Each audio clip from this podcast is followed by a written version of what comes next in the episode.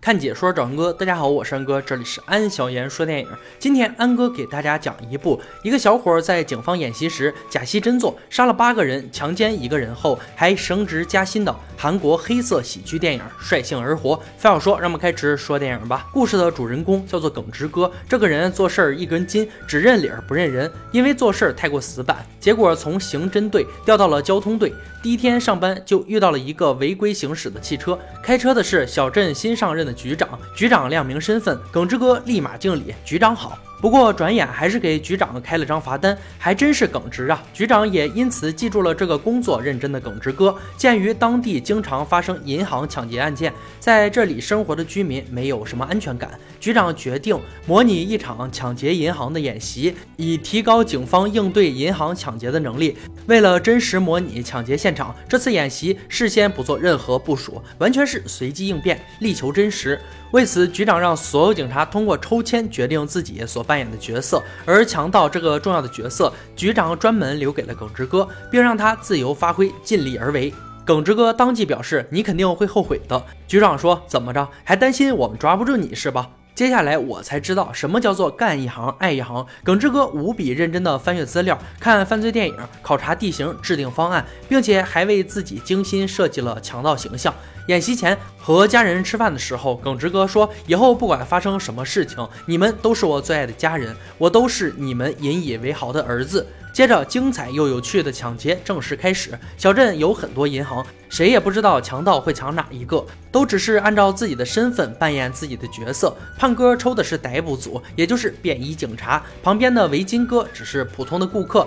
在他们闲聊的时候，耿直哥推门而入，他径直地走到柜台前，通过一个精心制作的存折，告诉妹子不要慌，乖乖的把钱放在包里。妹子看是强盗，直接按动报警装置。一时间，银行经理和警察局长同时接到消息，抢劫终于开始了。警察出动，局长赶紧联系媒体，要求热门报道此事。这时候，胖哥认出是之前的同事耿直哥，还悠哉悠哉的过来试探。耿直哥则表现出很紧张。他看出胖哥的身份，一甩枪就是个爆头。当然，这只是个想象。事实上，耿直哥只是把枪对准了胖哥的头，说：“你死了。”然后开始大声的喊叫着：“不要动，我是个真正的强盗，请大家配合。”大家看到这个强盗认真的样子，勉强表示配合，人质统一站到一边。被打死的胖哥则躺在地上。此时，外面的警察已经把银行围了起来。局长打电话说：“干得不错。”就是要像真抢劫一样，耿直哥回答道：“这本来就是真的。”此时，围巾哥站起来问：“你为什么不绑我？”耿直哥表示：“已经绑了。”怎么绑的？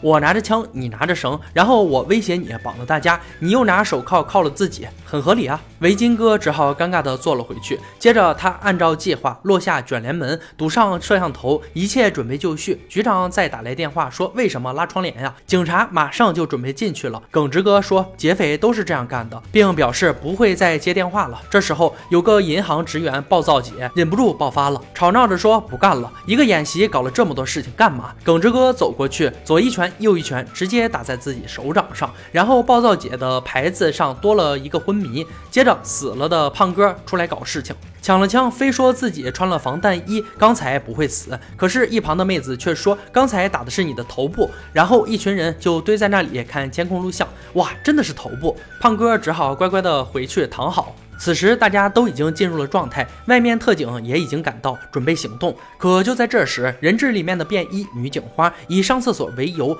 借机偷袭耿直哥，警花可是全国武术冠军啊！不过我们耿直哥也不是吃素的，他可是新拳王赛冠军，武术对拳击哪个更厉害呢？当然是拿枪的厉害。就这样又死了一个人质，你们这群人质，好好让你们坐着，事情还这么多。然后耿直哥就让他们都跪在了地上。此时一个手机响了，耿直哥接通电话，回头看了胖哥一眼。便说：“你儿子已经在几分钟前的演习中死了，也可以说是因公殉职。”听完这句话，电话那头的胖哥妈妈直接晕倒。胖哥急忙跑过来：“你妹呀，我妈还有心脏病呢！”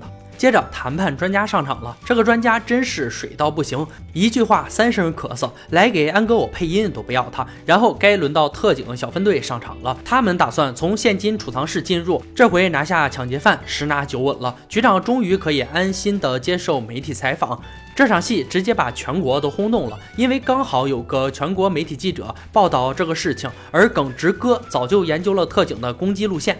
关闭了通风装置，特警小分队都窒息牺牲了。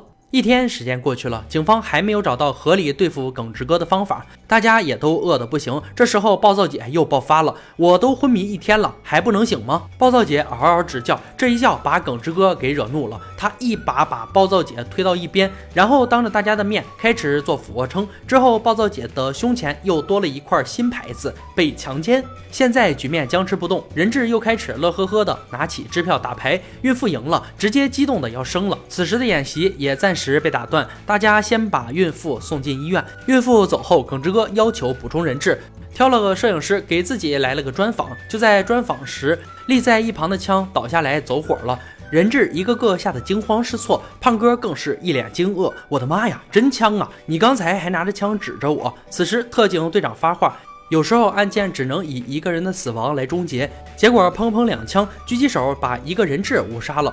之后警察请来了耿直哥的妈妈，想要以亲情打动他。妈妈一句一句的按照专家的指示说话，但不起效果。最后让他自由发挥的时候。他就问耿直哥：“你把家里的印章放哪儿了？明天还要用呢。”结果把全场人都给逗笑了。此时电视台向全国报道，此次演习已经过去了八个小时了，已经造成了八人死亡，而警方束手无策。之后局长打电话过来质问耿直哥：“我们尝试用家人来感化你，你却无动于衷，你并没有表现出一个真正劫匪的反应，这也就证明了你没有完成我交给你的任务，这是你工作的失职。你现在已经不是警察了。”你是劫匪，一个真正的劫匪。局长极度表示自己的不满，然而这番话都被电视台播了出去，场面一度十分尴尬。耿直哥解释说：“我没有被感化，是因为妈妈没有流下一滴眼泪。在他的内心，他知道自己依然是警察的母亲。如果自己的孩子真是劫匪，任何母亲都会伤心流泪的。我发誓，如果我的母亲真的哭了，我会投降的。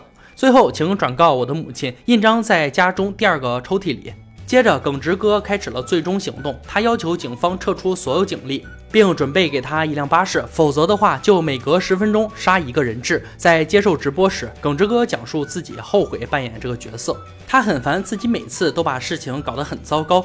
他越说越激动，然后一转身拔枪杀死了摄影师，死了第一个人质。可是外面的警察却无动于衷，人质也在闲聊。他怎么可能敢真杀人质呢？耿直哥沉寂了一会儿，拿一大桶水浇在自己头上，然后搬起凳子直接砸破银行的玻璃。他彻底发狂，再过十分钟没有车，我就再杀一个人质。无奈之下，警方只能找了一辆灵车。接着，一排人质光着脚丫子，举着同样的伞登上了灵车。警察以为耿直哥也混入其中，慌忙开警车去追。可耿直哥和银行妹子都躲在金库里，轻松地躲过了所有的警察。大晚上的仓库有点冷，结果二人就共用了一条围巾。耿直哥决定出逃的时候，意外看到一沓支票，这是市长贪污的证据。他开着车带着妹子一路来到港口，警察也相继赶到，将他们包围。警长对他说：“你输了。”耿直哥说：“我今天杀了八个人，强奸一个人，这原本都不在我的计划之内。我从来都没有想赢，我只是在完成一个任务。”说完便开枪打死了人质，然后又开枪打死了自己。两人面对面躺在地上。演习结束。第二天，耿直哥把市长贪污的证据。交给局长，他再次被调回刑侦队。等他重新来到那家银行，刚好碰到几个真劫匪来抢银行。此时的众人淡定自若，甚至还面带微笑。耿直哥转身一个跳跃，电影到这里就结束了。率性而活是一部讽刺韩国政府部门腐败无能的喜剧片。男主人公是警署里难得的尽职尽责的好警察，正因为他是这般正直的人，所以受到了另类的排斥，仕途坎坷。整部戏的精髓就是一次抢劫银行的演习。正直的男主人公戏剧般的被要求扮演唯一的劫匪，刚开始真的是让所有人大跌眼镜，以为这次演习失去了它本身的意义，以为就是一场无关紧要的闹剧。谁知道好戏现在才开始。男主人公通过他率真的性格和对每件事情都认真对待的态度，成功的扮演了一位比劫匪还要劫匪的劫匪。安哥很喜欢剧情的安排，整个演习让人感觉时真时假，男主人公的表情手法都相当专业，但是。周围又是一群很不专业的人质，挂着各种状态的牌子，真是笑死人了。最喜欢强奸人质那段，表演的太有趣了。还有最后逃走时，在雨中打伞的音乐，配上镜头的阻接，很有味道，完美的结局。男主人公将人质杀死后并自杀，虽然看起来很幼稚可笑。但是从另一个角度又深深痛击了那群无能的警察。但在好笑的同时，又揭示了社会中存在的问题。题材比较新颖，很容易抓住观众的眼球。其中劫匪与警察斗智斗勇也非常精彩，剧情一气呵成，不拖沓。在讲述沉重的故事时，也加入幽默的元素，让主题很有深意。